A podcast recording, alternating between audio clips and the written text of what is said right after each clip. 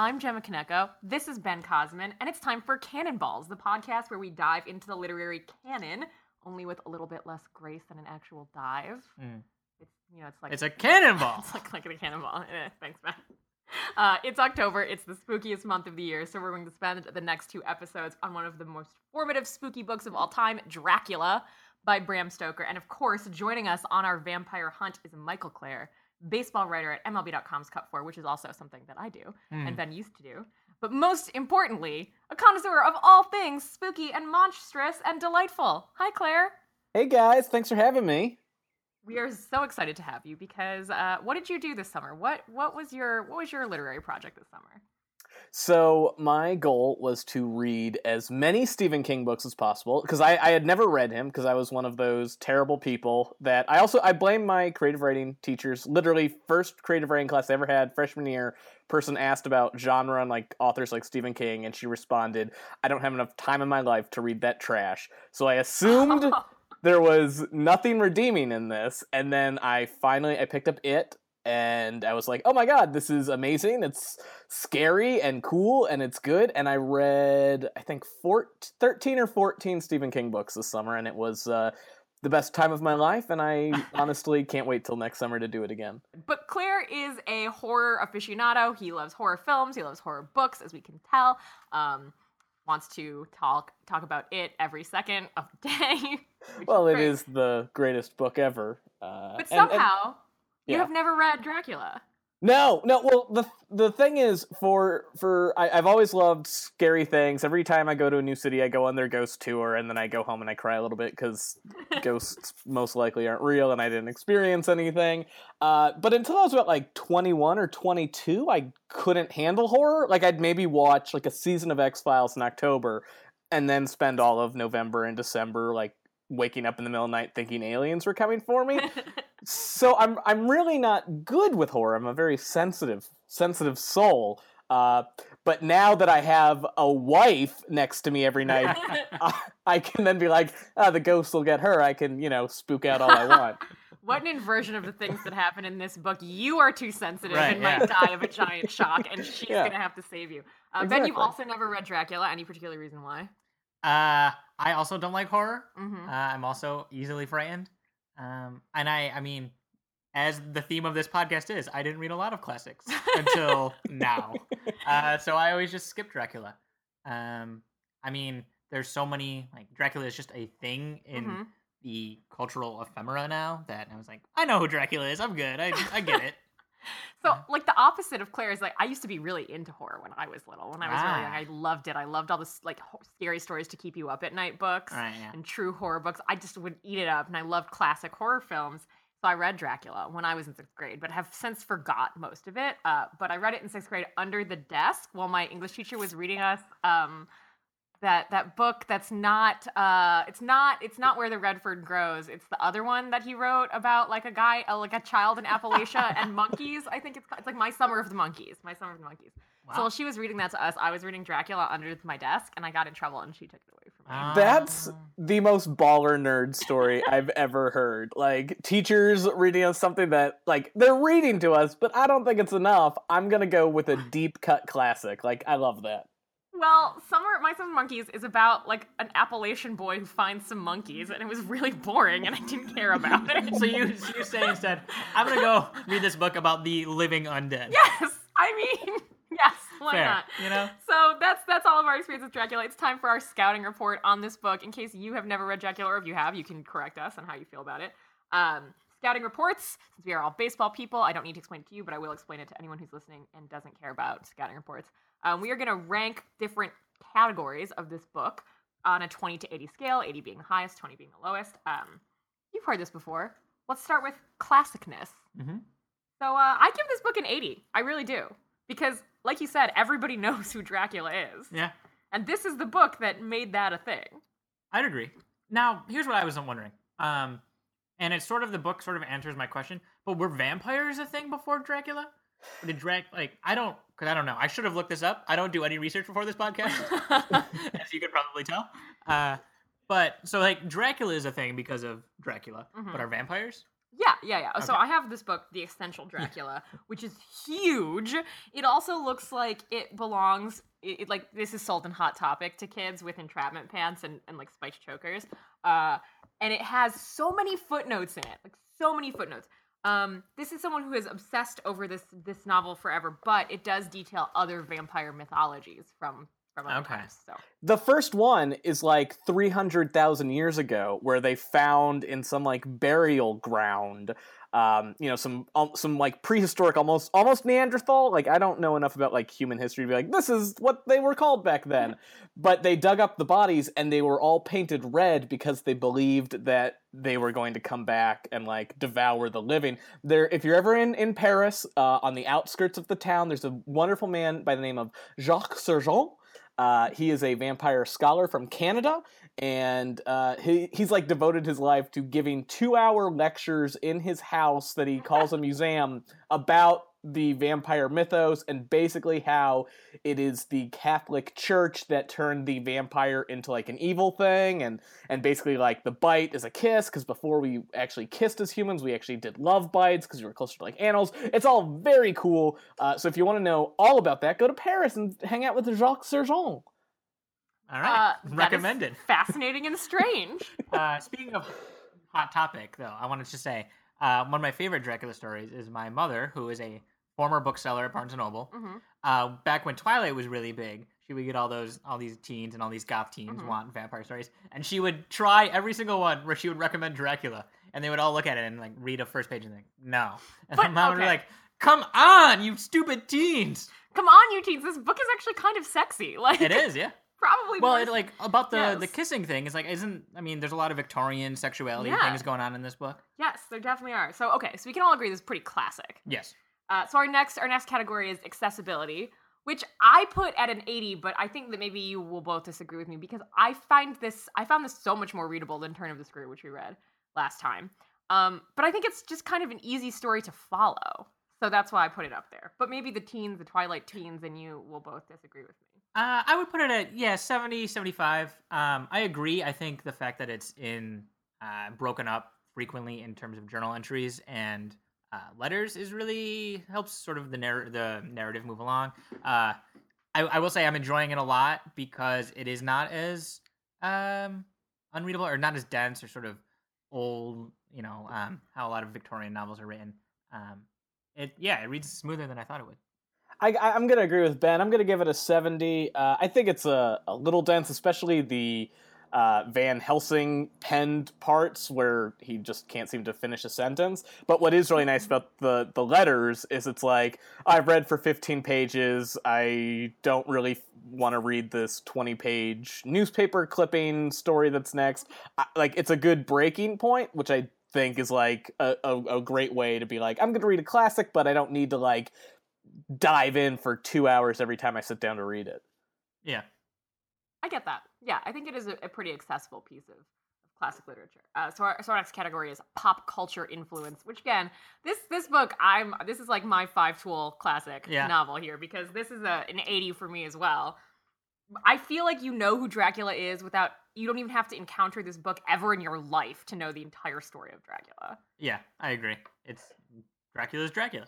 It it blows my mind that it just it just every every time I think about something like like Dracula, you know, because this is relatively new. What is it like 120, 130 years old at this point? Um, it, it's the fact that like it, it seems like human existence can exist without the Dracula character, but there like very recently there was no Dracula that people went around talking about. Abraham Lincoln never knew Dracula. That's Wow. so weird. What a shame. Worst Yeah. president because of that. thing. Yeah. and every president before him who didn't know. Well, George the- Washington did. He got an advance copy because he founded America. So yeah, that's how that works.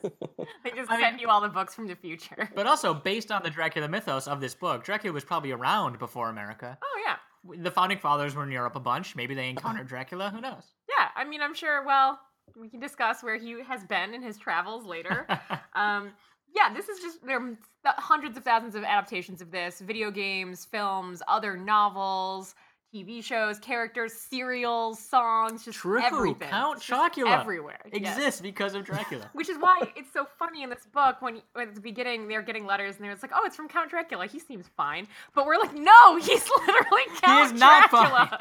Count Dracula is synonymous with creepy evil man. Like we all know that, but he doesn't. Um, which is which is really interesting to think of a time before this everyone knew how this story ended. Uh, finally, our last category specifically for this book is spookiness. I feel like I'm going to give this like a 60 because it is definitely spooky, but I think because of the pop culture influence that it's had and the fact that we also already sort of already know like I'm not surprised that this guy who lives alone in a crumbling castle is gonna kill you and drink your blood and is eternally young. Like I already knew, so it kind of takes it away a little. Yeah, bit. it's hard to judge Yeah. now. I do want to read. So in my edition, I have the Penguin Classics edition, and in the introduction opens with uh, a review written by Bram Stoker's mother, which is interesting. But I just I love this quote that she says. She writes uh, she writes uh, that no book since Ma- Mrs. Shelley's Frankenstein, or indeed any other at all, has come near yours in originality or terror. Poe is nowhere, and in terrible excitement, it should make a widespread reputation and much money for you. Uh, so I do think that because Dracula is so familiar now, it sort of removes the spookiness because you can see everything coming a mile away. Mhm. But as Bram Stoker's mother says, this at the time this may have put Edgar Allan Poe to shame. I'm gonna disagree with you guys. I'm giving this an 80 on spookiness. Like, yes, this hits all the things we now know about because it's Dracula and like, oh, he lives in an old castle and oh, there's these weird boxes covered in dirt in the basement. But it is such a perfect, like, cozy, like Halloween book where you're gonna read about old castles and wolves in the night, just the, and like a pirate ship filled with corpses and terror dogs. It's just it fits all those nice it- you know, in terms of like, oh, am I scared reading this? Probably not. But in terms of like, ooh, there's just like a spooky atmosphere that I just want to like curl up with my pumpkin spice latte and read this in October. I think it hits that so perfectly and gives me that feeling I want. Because it's not terror I necessarily want when I read a horror book. It's like I want to feel like a spooky spider's web cocoon, and this is giving it to me. Oh, that's that's Yeah. a really good way to talk about Uh, it. It this is- book is yeah. Halloween. Yes. Everything I like about Halloween is in this Yeah. book. Too So I agree. somehow we are all we're in New York. Uh, Michael Clair is in Los Angeles, and we're probably all sitting around 80 degree weather today. That's 'cause true, It's really yeah. warm. It Trash. it's uh, it's gonna be a hundred on Tuesday. I'm gonna kill myself. Go Dodgers. Oh, wow. Yeah, go Dodgers. Anyway, uh, so that's that's how we felt about the book coming in. Now we actually read it. Um, We read the first half. we read the first half, so Yeah. this is the, the episode about the first half. Um, one thing I will say is, if you have read it, you will know that this book is arranged uh, in sort of an epistolary form, in which it's mostly told through letters and journal entries and newspaper articles and telegrams. So there is no direct narration. It's it's kind of cobbled together sort of story. So the beginning of the book is Jonathan Harker, our one of our heroes, Real estate agent. Real estate Solicitor? solicitor, solicitor. Recently promoted solicitor? Recently, he passed like the LSAT or like the bar. the yeah, the real estate pa- he passed some kind test. of test, and now he's a solicitor whose job seems to be performing ver- various duties for the chief solicitor Mm-hmm. or barrister, unclear. Anyway, he is keeping a journal, and that is what the first In half of this book shorthand. is. Yes, in shorthand. Which kudos. Yeah, I mean, good for him. We don't have Uh, to read it in shorthand, thankfully. Thank God. Can you imagine? It'd be like House of Leaves. Like Yeah. you'd have to flip back to the appendix and try to decode every Uh, this one is oh, that is uh blood? Okay. really familiar with that Yeah. one. So he's going there to uh, meet this man, Count Dracula, the no- local nobility, as far as he knows, who is trying to buy a house in London. And he bought this guy a house, and now he's going to go there to talk to him about property ownership. yeah. I guess. London rules. I don't Yes. know. Yeah. He's got to seal the deal.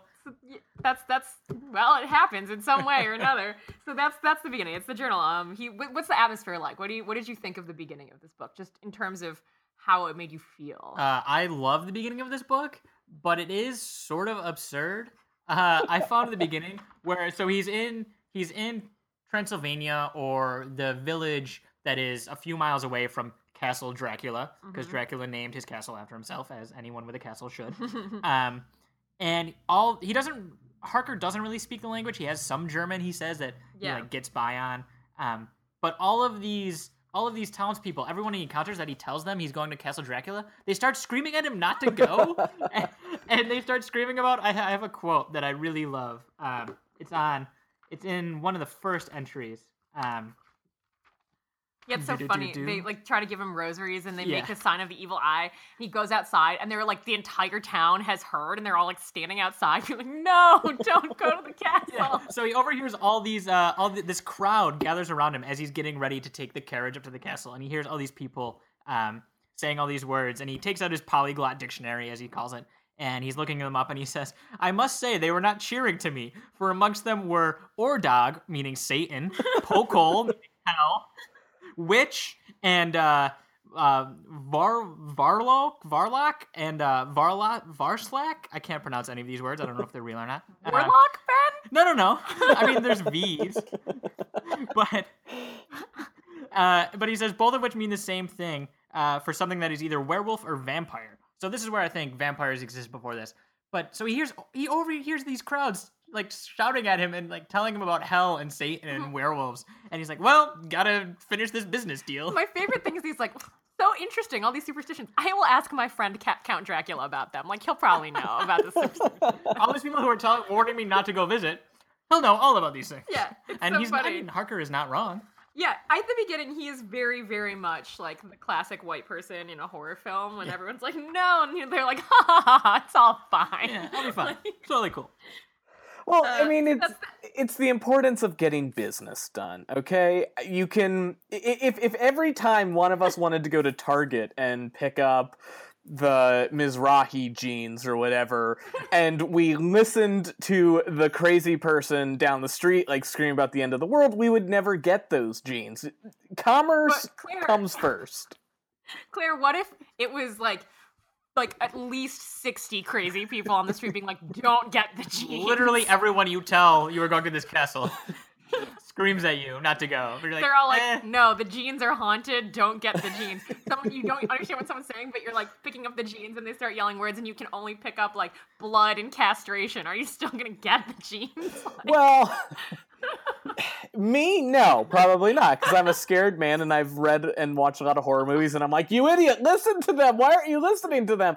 However, I'm sure there was also like, I don't know, uh, like fun, you know? You're all alone, you're traveling to Transylvania. Oh, I'm sure they just like joke with all the like London people saying, like, oh, it's the devil, oh no. Like, a man who's got wolves by his side has just come to pick you up from your carriage. It's like, they really went all out to try and scare me. Good job, guys. Like, it's. Pro- so he thinks he's on punked, is what you're saying. it's the tourism industry of Transylvania, so Uh, I find this so. Well, let's talk about that carriage ride because if we're talking about atmosphere, we already know Stoker is telling us like a bunch of terrible things are about to happen, and then we go on this nightmarish carriage ride that he goes on the regular like public transportation carriage ride Yeah. with all the people, and they all have this like silent conspiracy so that he'll miss Dracula's coachman. So they'll get him to the next town. He'll have to stay there.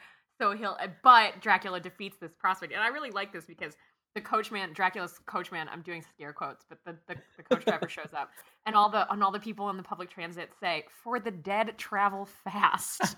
they all know, like they just all know that there's this undead monster just dicking around in the woods, and they're like, "I guess we can't stop him. Bye." And he gets in the carriage. Uh, but the co- the coach ride itself is very creepy. Yeah.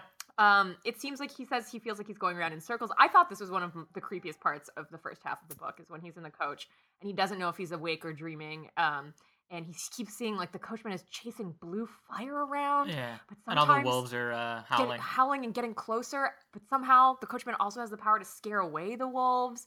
And they keep going in circles for a while. They just go over the same part of land over and over and over.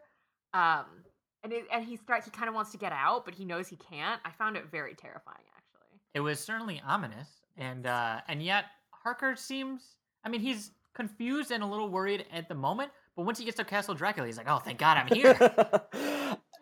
Yeah. Hmm. All right. I thought that part was really effective because it felt so true to life. Like any of us have surely left a bar and called an Uber and not been in the best mental state, and then at some point, like half fallen asleep, and then been like, "Wait, where am I? Uh, this Uber is." Definitely not taking me home, and then you're like, "Oh, thank God, I'm not home, but I at least like recognize where I am again." Uh, so it was just like I felt I you know I got to and obviously you guys have been on Uber rides you know they take you to, like the backside of Brooklyn and it's like oh there's the wolves there's the blue flames so I'm sure like you guys really connected to that.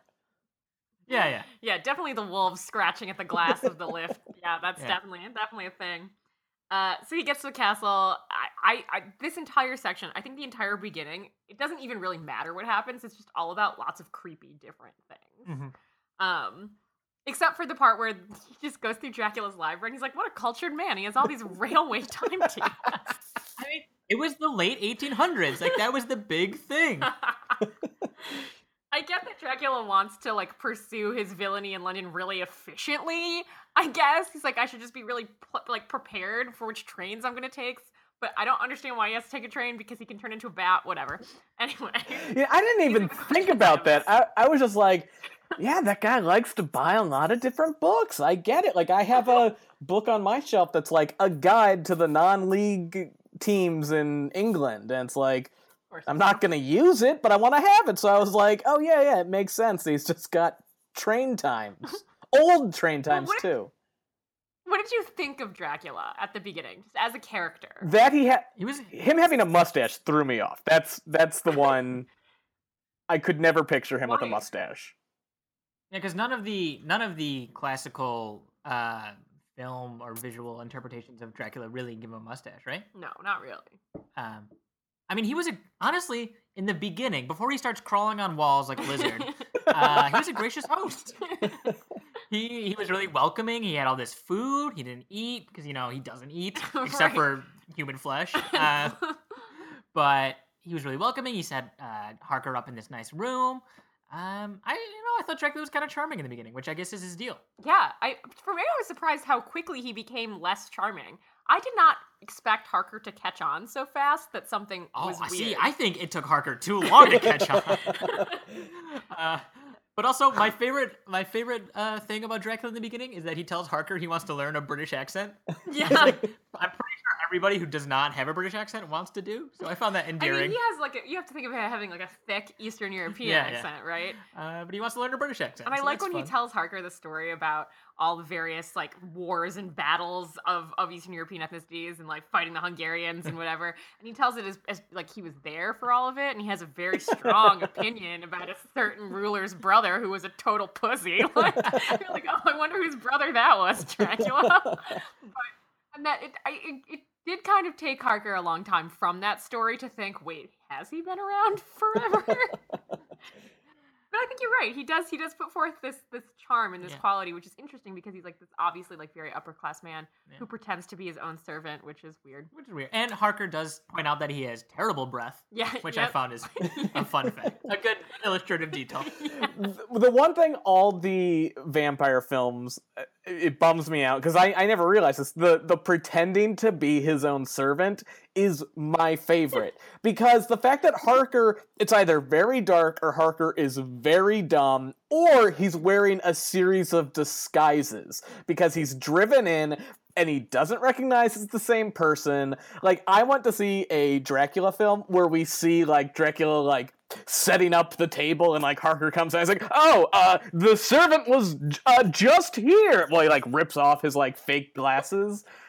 Yeah, I liked it. Well, because the coach driver had a beard and Dracula has a mustache, so it's Right. like he was just wearing a fake beard.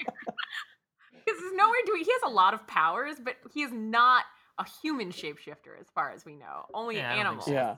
so far. He can turn into animals and like but also it seems like everyone in the universe of this book is extremely easy to fool visually. Yes, very. Everyone is very credible. Yes. Well, because Credulous. later yeah, credulous. Later later in the book, uh he makes Harker write these letters that that he has to like pre-write that says, "Oh, I'm leaving. I'm going to be here around this time. Oh, I'm in this other city." He's like, "Oh, this is all a lie." He's like, "Oh, the post is bad, so we're just hedging our bets here." But really, it's so that he has an alibi and it doesn't seem like Dracula killed him, and he has all these letters. But he steals Dracula steals Harker's clothes and goes into the town to mail the letters, assuming that he will be like, "Oh, I recognize the suit of a guy I saw a month ago. That's probably him. yeah, this seems fine." like, Yeah, I mean, everyone's really credulous. Dracula right. clearly knows what he's doing. He's done this before. Yeah, he has done it a lot. He has. So he has three uh, lady friends that live in Yeah. the castle with him. Uh, Can we talk about the as so it gets in, uh, increasingly clear to Harker that he is in some trouble. Yes. But I want to talk about all the creepy things that Dracula says before Harker really catches on. Because he tells he tells Harker, uh, go anywhere in the castle you want except for the locked doors. Quote, where of course you will not wish to go. And Harker's like, yeah, he's right. There, yeah. I'm not gonna go roaming around your castle. Okay, count. Uh, and then he says, don't fall asleep in another part of the castle or you will regret it. It's like also fair, I guess, but weird thing to warn me about.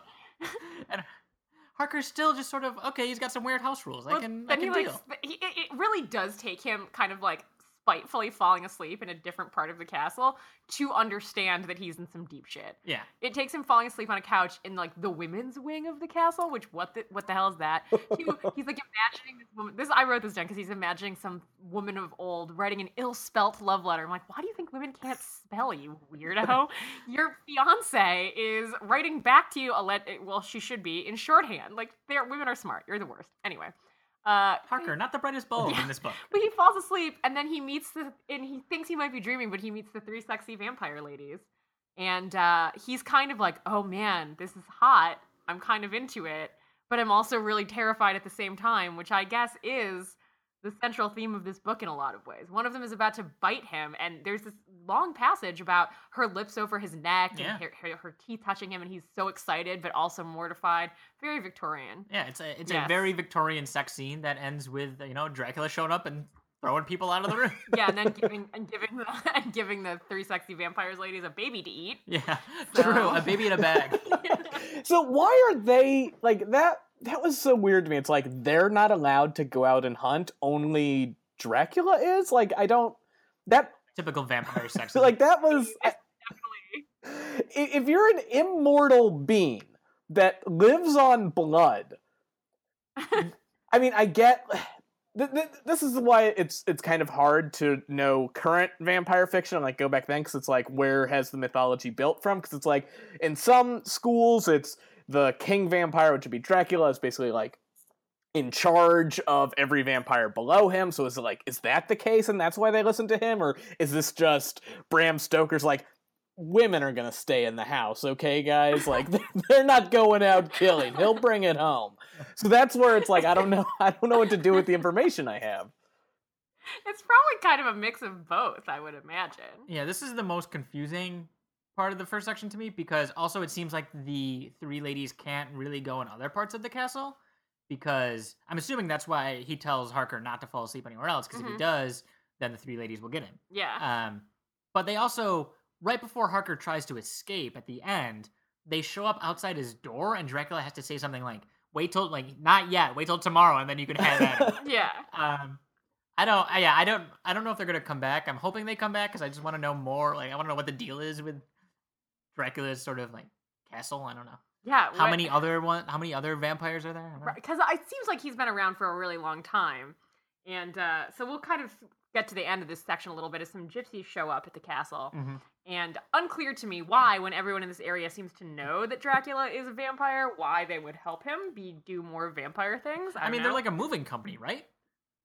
Uh, so they just show up and they're like, "Oh, we got to move some of these uh, wooden boxes for Dracula that are really heavy, but we're just gonna take them out." And they see Harker yelling and like screaming at them to save him, and they just point and like sort of laugh at him. And then they tell Dracula, like, hey, this dumbass tried to get us to mail some letters for him. But, you know. Oh yeah, they give Har- they give back Dracula the letters. Yes, and one of them is in shorthand, which Dracula does not understand, and he burns it. Yeah. Uh, that's kind of sad as we get into the end, and Harker decides he has to escape because the three vampire ladies are going to eat him. So he sneaks into Dracula's room, and he one just finds a bunch of old gold that Dracula has been stockpiling for like 300 years, and he's just like, "Oh, I'm going to take some in case." Like, okay, you're just like stealing Dracula's money, like, all right. but Terrible. House. Yeah.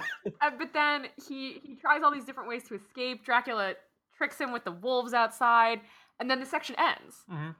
And we he just uh, the book his diary ends with like, if Mina, if you should find this, then you'll know what happened. End. End of diary. And he's seen he's seen Dracula transported in one of the yes, boxes he by hit the- Dracula with a shovel while he was sleeping in his his box. right right. But then Yeah. Right. And so, Yeah. but Dracula stays in the box, and Dracula is being Yeah. transported out of his castle. Yes. So we Yeah. now know that something may something may have happened to Harker. We don't know, and Dracula's on his I- way. I thought- he really I thought to. Harker tried to kill himself. I thought he fl- flung himself. Did I totally make that up? I thought he like threw himself out of the window and he's like, I can't escape, but I'd rather like die than be devoured by these women. Oh, he was talking about something. I think he was. That's when he was trying to get into Dracula's room the second time to try and find the key, but then he ends up getting trapped in Dracula's room, Mhm. and that's when he's writing, and he can't get out, and he's sort of just trapped in this castle. Oh, Because he does. Oh yeah, that also confused me. That Harker just starts scaling the castle walls Yeah. himself. Yeah, he like just figures it out. He's like, Yeah. "Oh, I watched this lizard man climb down the wall. I'm gonna do the It exact doesn't same seem that thing." hard. I can do it. yeah. Uh, It's like a guy who watches a YouTube video of parkour once and he's like, "Oh, I totally can do this." But so we now know that Dracula's on the way to London because, as with all great horror films and episodes of Doctor Who, everybody just wants to fuck with London. Yeah. yes. Uh, so that takes us to our next section, which we finally leave Harker's journal behind, and we start to go into a lot of different letters and telegrams. We, our world expands quite a bit. We meet a lot of other characters, starting with Harker's fiance, uh, Mina Murray. Mhm. And she is a schoolmistress, and she and her good friend Lucy are corresponding. So we find out that she's Mrs. She doesn't know where Jonathan is. It's very stressful. Um, Lucy got three proposals in one day. Oh my god! Lucky Lucy. Um, and one of the guys that proposed to her, she talks him. She talks about this like it's like, oh, and he has a record player and a bike. He has his own lunatic asylum. so that's Doctor Seward, who we will see Dr. Seward. Uh, We have our friend Quincy from America Texas, from Texas, who is a brilliant. I mean, I think it's written in the beginning that it's as if he does an amazing like Texas accent or like hillbilly impression. Basically, Yeah. it is. But he also just acts like the dumb American in all of these. In, Yeah. uh, like every British yeah. story. It's Uh, sort of implied by Lucy that all of his like Texasisms are done because sh- they he knows that she thinks it's funny, Right. but also he just is that way. Uh, and then there's Arthur, who I don't know what his He's- job is, but his job is to be Lucy's lover. He's and she he's the proposal that she, accepts. Yeah. Yes. Um, we also know that Lucy's mom is uh, she has a heart disease, and so she's a shock could kill her because I guess that's how heart disease Yeah, works. But Lucy does not know that. she does know that. I thought she didn't. That's why she tries to keep everything about her stuff secret from her mom. Oh, okay. Um, but they're they're in Whit Whitby, Whitby, yeah. Which is that in like a seaside section of town. London or no, like a it's suburb? some- it's outside of London. Okay. It's by the it's by the sea, and they're there to like recover their health or whatever. I don't know. They're yeah, hanging out. relax, I guess. Uh, so she's there, and um, she starts sleepwalking. Lucy starts. Lucy is like your classic blonde, blue-eyed. She her hair is like sun ripples of sun on the pillow, whatever. Um, she starts sleepwalking around, and everyone's like, "Oh, what is this happening?" And then a ship crashes, and that's when we get one of the newspaper articles, which Yes. we, which which is another way the story is told, and uh, it's the world's longest newspaper article. it's told from a first-person point of view, which seems like a weird way to deliver news to me.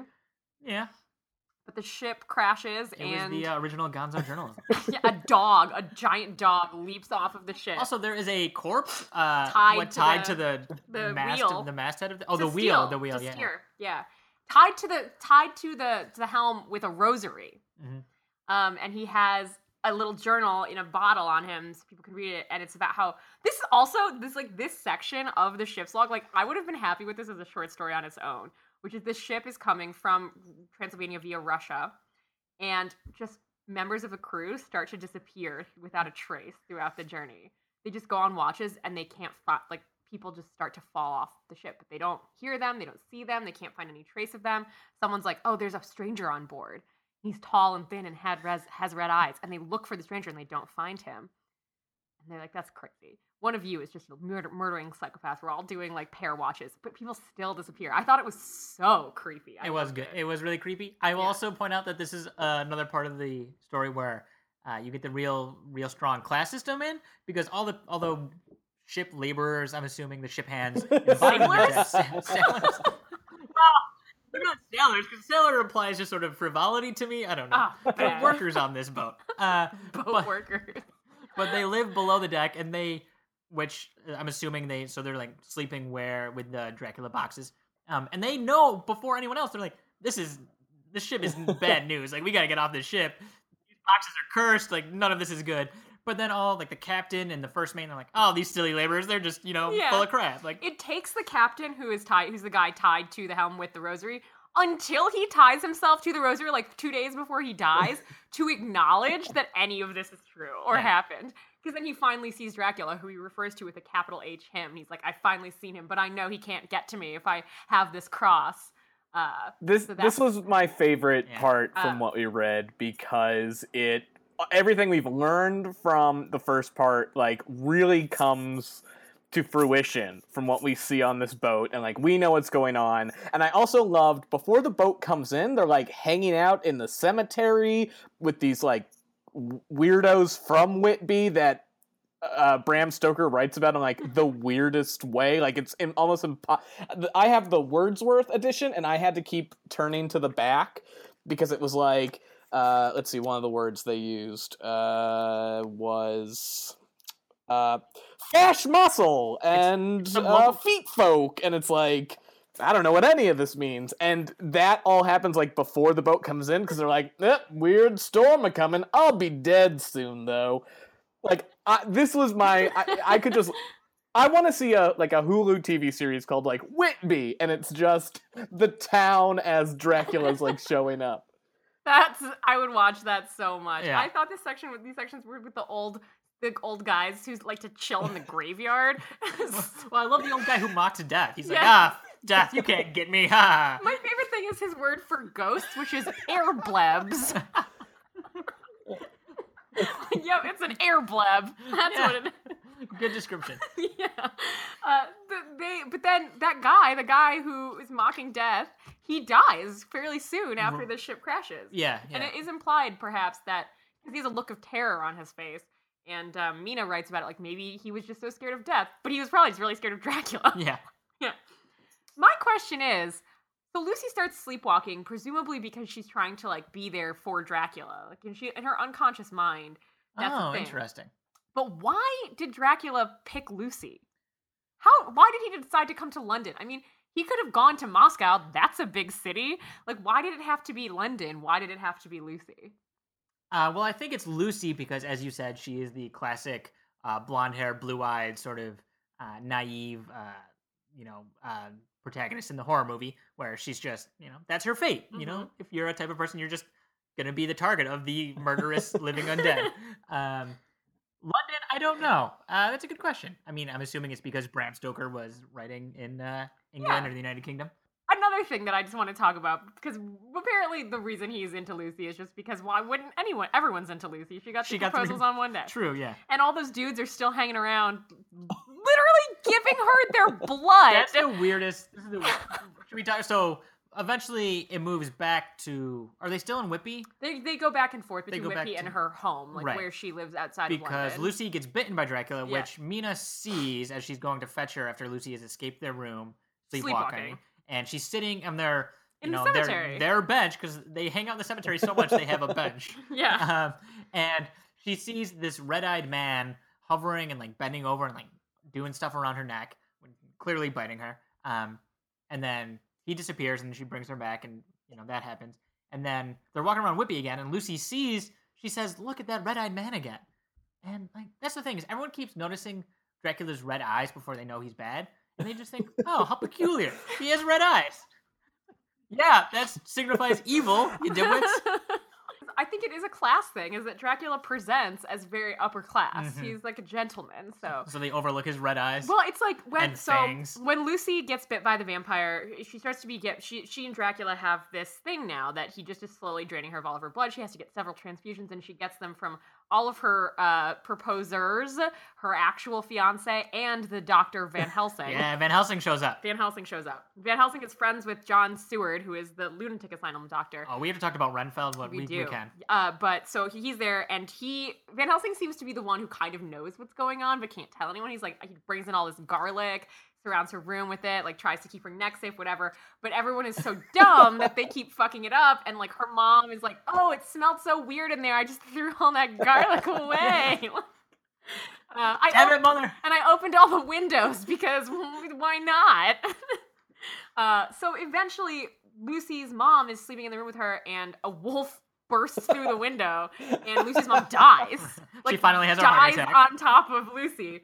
But what what happens there is then John, John Seward is like, oh, let's make sure there's no inquest. I'm just gonna say she had a heart attack. It's like, okay, I guess she technically did, but you need to investigate this. And he just wants to shield this upper class family from scrutiny. Which I think is part of the reason that Dracula, when people meet him at first, are probably like, oh well, you know, money covers all sins, whatever. Yeah, all his Yes. gold. All, All his ancient gold. So this this is gold. where again like the Um, mythos is kind of confusing because in our general accepted idea of Dracula and vampires, you have to invite them in for them to be able to come in. So the wolf can break in because it's just like directed by Dracula and it can just like burst through. But every time we see like the bat like keeps like banging against the window, if the window is open, would he just be able to enter? Has Lucy been inviting him in? Like this is where all the Dracula in pop culture and then reading it is like, is this part of this story or is this part of the myth like been added on later? Well, it's never really clear that he even goes in, or that she, it's kind of like she just leans out of the Oh, window. is that a what is that Yeah. where she's getting? So I don't she's know. like, I'm gonna look outside in the middle of the night, and that's when he like sucks on her neck. I totally missed that. Yeah. That's well, true. she's sleepwalking, so she doesn't even know. And like as she's dying, because spoiler alert, Lizzie dies. Um, sort of. yeah, quote unquote dies. so they keep trying to save her and giving her all these blood transfusions, et cetera, et cetera. But she eventually dies. But her sleeping self is very anti the garlic. Is apparently like has a voluptuous voice that they've never heard before, and her waking self is like clutching the garlic like a teddy bear and being like, "Save my fiance." So there's part of her that is already becoming this a Yeah. little bit more illicit. Sleepwalking Lucy Uh, wants Dracula. Yes, Yeah. sleepwalking Lucy is into it. Um, I also don't know. I mean, this might be making up the mythos, but once because Dracula bites her for the first time outside the house hmm in the cemetery. Once he bites you, can he just sort of go wherever he wants in your house? Like, can he just come in? No, he has to. You have to, according to the Even- mythology, you have even- to invite them even if house. even if you've been bitten already. yes, the Okay. biting has nothing to do with the inviting. Okay. Oh, The slogan: "Biting has nothing to do with inviting." Fair. Um, should we talk about Van Helsing? Because Yes. he's a he's he seems like he's uh being built up to be Dracula's chief rival in this story. yes, I think you're right. Uh, And I, because I, but it's surprising to me because I find Van Helsing useless and humorless in this first first part of the book. He literally tells everyone multiple times that he does not jest, uh, that there is no jesting with him. he will not take it, and his whole deal is Van Helsing knows what's going on almost immediately, but he refuses to tell anyone. He he constantly turns to Seward and says, "This is really bad. I can't tell you why, but it's really bad, and you'll see." It's like Van Helsing, you know we're dealing with the undead and like Satan himself. You should probably start saying something, raising some alarms. I guess I kind of get it because everyone will listen to him except for Lucy's mom, who's just dumb, uh, without asking any questions. And I'm like, we live in a world where if you say in this book, are we in a world? Obviously, you're in a world where if you say to an Englishman, "Oh, it's the undead, witches, Satan, werewolves," you will lose your eternal soul. They're like, "I'm still gonna go to the castle." True. So Van True. Helsing might think that if he told them that, no one would believe him, and then he would end up in the lunatic asylum. And how could he help there? You know. But he literally says the first time he visits, he turns to Seward and he says, "This is no jest, but life and death, perhaps more." and then he just leaves. And he's like, "All right, see you later." This is more than life or death, but I gotta go. See you later. I'm you so into him. cool. Uh, I, I like. All right, so tell me what when when because he's definitely different than how he is in popular culture now. When what is your like mind picture of him when you're reading this book? Hmm. Like uh, Geoffrey Rush. Oh God, yes, The that's King's pre- actually that's pretty like, like what I've got in my head. Uh, pulling that up is to like uh, just to, That's just like this old, gle- bespectacled man. I don't know. I'm picturing like a super fit but giant Belgian man. Oh, interesting. You Yeah. think he's you th- so you think he could he could take on Dracula in a fight? Well, I don't think he could take on Dracula in a fight, but he's like he's like a fit guy but old. He's like So- maybe in his late fifties, early sixties. But he's someone who obviously has spent a lot of his time being fit. And So now that he's Geoffrey older, Rush he- in he can King's Speech. Okay. that, you know. because I'm looking at this and I, I, I I, pulled up the image and and this is know. almost exactly like this guy's maybe like slightly more British than this dude, but I so every time we see the writing from Van Helsing himself, I'm like, oh my god, can this guy like finish a sentence? He takes him forever to say anything. He doesn't say anything. But when Seward is writing about him, I'm like, this guy's the coolest. Now I do think there is a part of why I love him is I'm transferring like my hopes and dreams into him. Like I have a bookshelf of like ghost books and like poltergeists and like how to fight a werewolf. So I very much want to be a Van Helsing where it's like there's things in this world you don't know about. And I've devoted my life to knowing about the things that go bump in the night so that I can save you. So like I'm definitely I, I think there's definitely a little bit of just like hero projection where it's like I want to be Van Helsing so bad. No one will listen to me, but I've got the answers. I know about the garlic, you idiots. Like so I'm very into Van Helsing when anyone else talks about him. I do think it's hilarious though how much Arthur uh, it's Arthur, right? The uh, Lucy's husband or husband to be. Yeah. Uh, how much he like Yeah. hates Van Helsing, but we all have to pretend he's like totally down with him. Yeah. Uh, Van Helsing's got some weird reverence for uh, the blood of a healthy man. yeah. He like the only thing that can help Lucy, but all like has to be a different man every time. Well, it's because they all have been giving blood a lot. It's not because like one person's blood is better. Though it is weirdly Although, classist that he, he- doesn't think that the maids can give blood. Right, and he he's, Yeah. he's the preference originally is for Arthur. It's like the blood of her lover will restore her, and then it's like, well, what about this guy who was almost her lover? Well, this book is about blood. Yeah. Everybody's drinking each other's blood in some way, or like getting receiving transfusing each blood, other yeah. blood, and it's it's about that kind of closeness. I think it is this Victorian stand-in for a sex scene. Oh, absolutely. Yeah, like oh, when she Uh, after she gets Arthur's blood transfusion too, she's like, "Oh, you feel so close to me." Also, Yeah. this is before anyone knew about blood types, so Right, yeah, that's fucked up. Yeah, Lucy actually She- probably didn't die. yeah, she probably didn't get killed by. Dracula. She probably had like, uh, yeah, Yeah. rejected the blood. Well, so Lucy dies. and We that's where we're gonna stop plot wise, but we have a couple of other things to talk to. So she dies, maybe, but they all notice in death, like, wow, the color seems to be coming back into her cheeks, and her teeth are so shiny and pointy. Strange. But before we, we talk about that a little bit, uh, we should take take a couple of steps back and talk about one of the inmates of the lunatic asylum. Ah, yeah, Seward's lunatic asylum. Yes, his favorite patient, Renfield, who is a, a zoophage or which something Seward makes up. I Yeah. think is a word. where he he wants to uh he's like he's no one it's not clear who put him in this asylum or why he's there but he's there and he has pets and his pets are first at first flies and he starts feeding the flies to spiders to multiply the spiders and then he starts feeding the spiders to birds to multiply birds and then he wants a cat you're like i bet i can guess why you want that cat Wait, Seward. Well, he starts eating the birds, right? well after he, he's not allowed to get the Yeah. cat he just eats the birds raw Yes. But Yeah. then Seward almost says he says something like, "Ooh, I want to get this guy a cat now to see if he'll eat the cat because this is definitely publishable."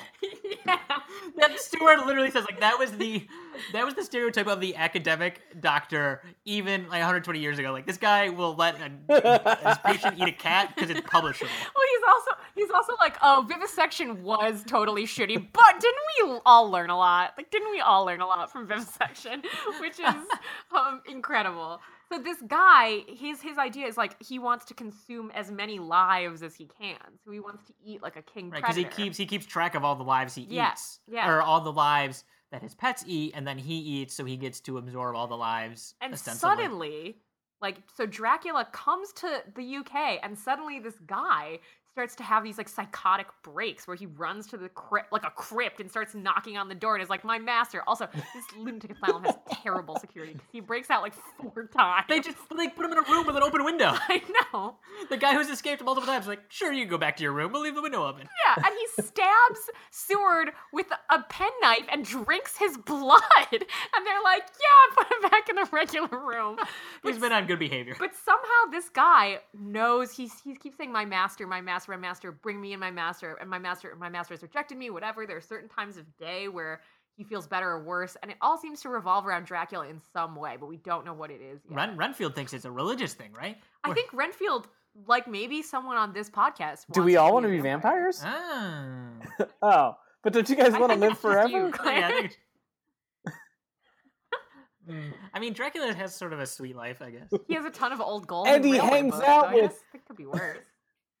I don't know why he wants to go to London. Just read books alone in your cool castle, dude. No, isn't the point of life just to, like get enough money to buy a castle? Why is he? Why is he property in London? He needs like an apartment. He needs a flat. He bought a house, a giant crumbling oh, house. Oh, right, right, right. And like we've read, we've read the correspondence from the like it's like the moving company or something. Yeah. Between them, we're like, just put the boxes in the crumbling chapel and leave them there. And and they're like, "We did it. Thanks. Bye." Thanks for the check. Man, life was simpler back then, huh?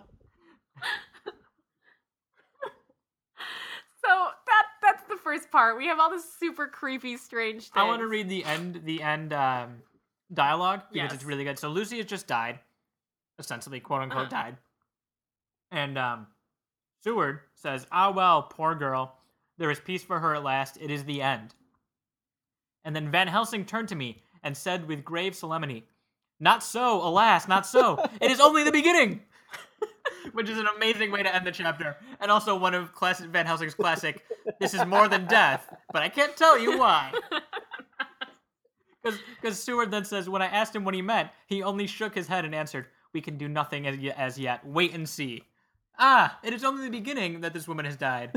But I, you're not gonna tell me. Okay, I get it. I I remember from when I read this in sixth grade, uh, an extremely like at the time to me affecting image that happens after Lucy's death. So I'm excited for us to get to it. Oh yeah. But before we do that, we it's time to play our favorite game, and also very appropriate for this book, the Die of Death. Yeah. That's when we roll a six-sided die, and the die determines what kind of game we're gonna play with this book. It'll be really fun. We can either play Wow, this got racist or sexist, Who goes Nazi, Would you rather, pitch the bad gritty reboot, write a three-sentence fanfic, and Who dies slash Who bangs.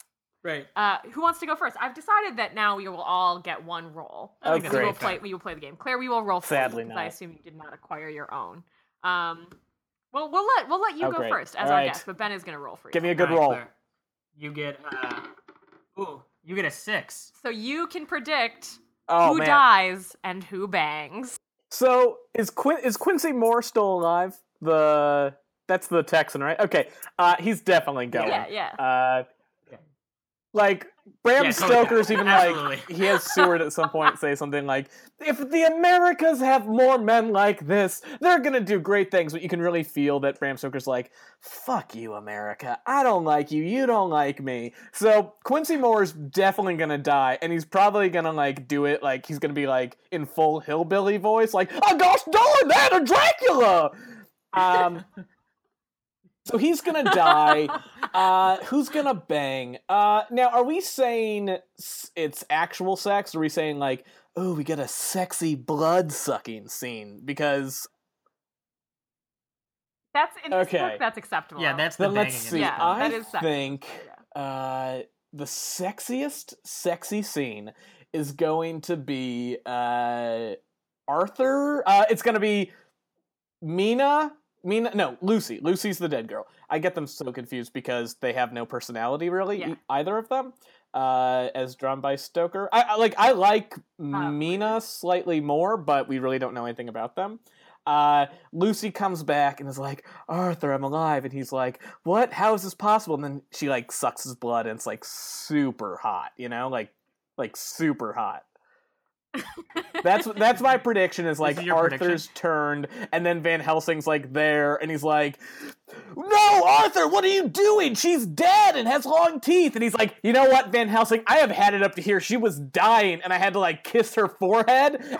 I'm gonna take this." And then like that's gonna be you know towards the very end. So yeah, I think it's gonna be uh, Lucy comes back. We get a sexy, sexy blood sex scene, and then Van Helsing is like, but he still won't tell Arthur why it's a bad thing. It's like, well, tell me why. Why is it bad that she's back with long teeth? He's like, oh, I will tell you, but I have to go to Amsterdam first. Yeah, that's that seems very That's accurate to me. that- I'm sure this seems really plausible. Wire for me in three really days, and I'll return, and then we'll start to get to the bottom of things. Paid by the word. Paid by the word. Yeah. Probably. I don't know. I have no idea. All right, Ben, your turn. Three. Okay, would, you rather? Anyone okay. can answer, but you can answer first. Okay. No, if but Clair, if you have any would you rather's, you can contribute. Number one, would you rather be eaten by wolves like the woman outside of Dracula's castle, or yeah. by the three vampire brides? Uh, three vampire brides. Honestly, Bram Stoker made himself super hot. oh, dirtbag Cass.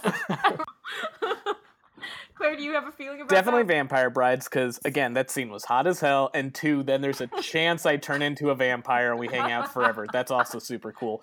Eaten by wolves is just like that's painful and sad. All right, one more would you rather, two more actually for me. Um, would you rather fight Dracula in human, dog, or bat form? Does he stay in these forms? Yeah, he stays in the Then same one. bat. I could just like get a broom. I don't know. Although they, but he's a giant they describe bat. him as is he human sized bat? or like what are we talking about? What is a giant bat? Is it a book size? I don't know. yeah, I don't. I don't know. I don't. I've never. I've never really seen a bat. In I would. person. I would assume it's like slightly bigger than like a like a truck wheel. I don't know with its What? wingspan. That's enormous. yeah. Like a Bats jackal. are kind of big. What? I thought bats were like. Like Some a, bats are little, but they're big ones too. like a candle. I can't. I don't know. Weird animal sizes. Anyway, I think you would lose. Again, Would uh, Ben lose, mm, lose, lose. even against the bat. Lose, lose. I mean, the And bat they can fly, also so sure. like okay. squish themselves is down to like the size of a nickel and just like s- like slip under doors and like in corners of buildings that you you know don't think anyone can get in. So bats are definitely terrifying. Also, I have a question. Can Dracula just become a mist? There's a lot of Fogs and mist. yeah. There's a lot of yeah. passages in this book where there's like a bunch of mist comes in through the window and then Dracula appears. Is that how he materializes sometimes? Oh, I don't know. Uh, maybe we'll see. find out. Yeah. Uh, final would you rather for me is would you rather eat spiders, flies, or raw sparrows? Oh god, yeah. This is the honestly, this is the creepiest part of the entire book When he for just me. eats the sparrows? Yeah. Oh. Um, I mean, I don't like any of these Oh, things. but spiders, God. I guess? Benjamin. Ugh, ugh, ugh. So like, I mean, I so hate you would be it would be like a revenge thing, like But I- oh take that. Can I? Yeah, maybe that. Can I cook them at all? Can I? Like, no, no, you have to just do it like Renfield. I can't fry some flies. no, you have to eat just eat them like Renfield. Yeah, I guess spiders. I, I guess. Yeah, this is a this is the hardest question for me because I don't know. Not the sparrows. I, I can't eat a raw sparrow. I would That's go. weird. I, uh, we wouldn't you just get salmonella, Uh, yeah. Like, ugh, I don't know. bird flu? Yeah, probably bird flu. I would pick flies. I think Oh, God. The wings that creep me out. the legs are worse. Oh, Spider legs are worse. Oh, oh, that's too much. This is all too much. this is this is a terrible. que- All right, Great, You're great, welcome. terrible question. you're Gemma. welcome. All right, I'm gonna roll. Ooh. I got. Uh, wow, this got racist or sexist. Great. I have a It lot of things to say about that because it does. Like a lot of literature from this time period. Um, it's super. I mean, I guess people are still super anti like any kind of traveler people in in Europe or the UK, like travelers in Ireland or like the Romani. And there's the the, the gypsy moving company that comes to the castle. He's like, oh, they don't speak any languages. They're awful and terrible. And it's like they probably speak a ton of languages because they travel all the time, actually. and maybe they didn't help you because you're a racist. maybe they were like, oh, I guess it's fine if this guy just dies. Um, but it's also super sexist. Like this idea that all the women can't spell and are really weak, and that if they know the truth, they would instantly die. Like somehow just knowing a thing would cause them to immediately collapse and fall apart and be dead, and that's terrible. But I do think that there's going to be something going on with Mina, um, because she does nurse Jonathan back to health. Yeah, Jonathan with Oh, Jonathan is alive. Violent brain fever. By the way. the craziest description of an illness I've ever heard. He's they he like they he, they found him like in a town with Yeah, he nothing. somehow escapes or something. he escapes, and Mina nurses him back to health, and they get married at his bedside. Yeah, So it seems but like they also he won't read his journal, and then Mina says, "I love you so much, I'm going to trust you and not read your journal." yeah, So, which has the answers to what's going on, but nobody wants to read it because this is a horror novel. right, because no one wants to know the truth. But I do think Mina's gonna do something really cool, and if we had done a gritty reboot category, it would have been all about Mina. all right? Yeah. There's this weird part though when so Lucy is writing a letter to Mina about all the dudes that are proposing to her, and um, she says she's talking about Quincy, who you're right, Clair is totally a dead man walking. Uh, he's such a nice fellow, an American from Texas, and he looks so young and fresh that it seems almost impossible that he has been to so many places and had, had has had such adventures. I sympathize with poor Desdemona when she had such a dangerous stream poured in her ear, Ooh. even by a black man. Like, did you read Othello? He is not the villain. Othello is not the villain of Othello. It's Iago who pours the dangerous stream into Desdemona's ear. So it's just like you're just like a casually weird racist, Lucy. Yeah, it was a weird aside. Yeah. I was like, what is this? We have our predictions. We've, I told you about the weird racist aside. Um, you can all ponder whether you would rather eat spy, spiders, flies, or uh, raw sparrows. Ugh. And we're going to talk to you next week at the conclusion of Dracula. Let's hope Van Helsing has some imagine. answers for us finally. No, no. If you have any thoughts or feelings or want to answer any questions, you can get at us at canon, that's with two N's, balls with a Z, pod at Twitter. I think only one. At. Well, two N's in the entire word of canon. Oh, yes. Not one in the middle. Carry on. anyway, you can tweet at us at cannonballspod. Uh, Bren will tweet some obscure, sad quote back at you. It'll be I great. tweeted a Dracula quote. this Yes, week. uh, we would love to hear from you, answer your questions, talk to us about the book. Um, Clair, thank you so much for joining us, and we'll see you next week. Uh, thank you guys. Uh, I look forward to it. Just remember, keep your windows shut and don't remove your garlic garland while you're sleeping.